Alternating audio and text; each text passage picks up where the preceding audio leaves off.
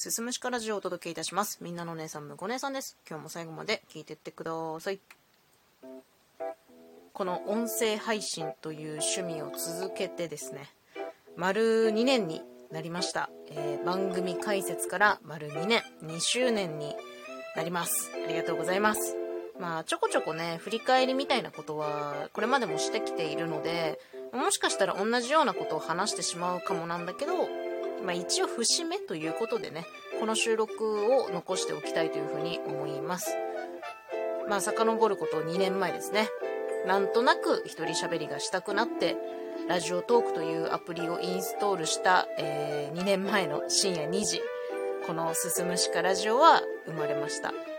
収録ライブ配信ともに500回以上ですね配信をして、まあ、私自身のことだったりとか、まあ、私の考えてることとか私の思っていることとかあとは最近気になることとか、まあ、いろんなことをね喋ってきました。でまあそのトークに対するリアクションが嬉しくてたまに来るお便りが嬉しくて何よりむこ姉さんのトークが好きですなんて最高の賛辞をいただけることがまあ、本当に嬉しくてですね2年続けてくることができたなというふうに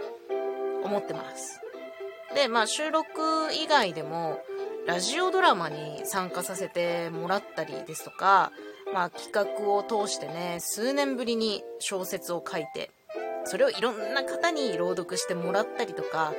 なんかこう普通に生きてたら経験しなかったであろうこと今までなかった経験を味わうことができたなというふうに思いますね。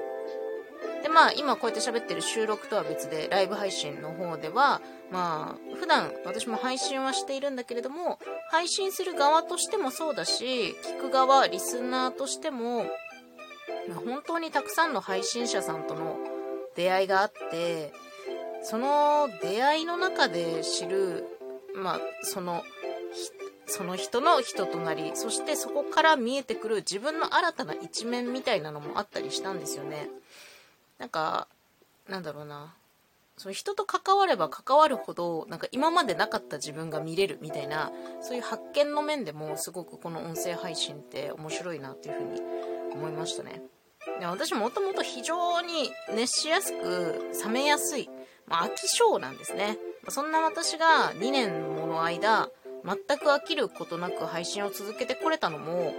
このラジオトークっていう世界がいつも私にとって新鮮さをくれるものだからなんじゃないかなっていうふうに、まあ、自己分析しているんですよ。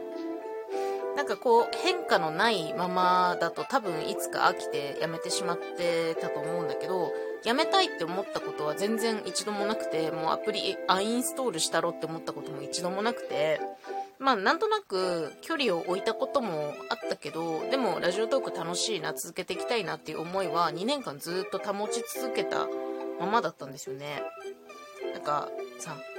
このスマホの画面の向こう側にはこの私の話を聞いてくれる人がいたりとかまた別で配信している人がいてでその人たちにはその人の生活とか仕事や悩みま、もしくは喜びみたいなものがあってそれを知る瞬間っていうのは私にとってすごく刺激的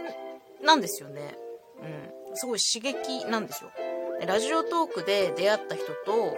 こう会話をすることもあるんですけどそういうのができるのもまた刺激の一つだなっていうふうに思っていて私はね普段ロングスリーパーなので、まあ、11時間とか10時間とかたくさん寝てで起きてルーティンに沿って支度をしてで仕事に行って帰ってきてまた一日のルーティンをこなしてっていうもう365日毎日同じことを繰り返す日々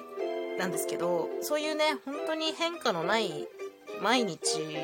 を送っていた私にとってそういうなんか人の世界を知ることだったりとか今まで全然喋ったことない本当だったら関わることも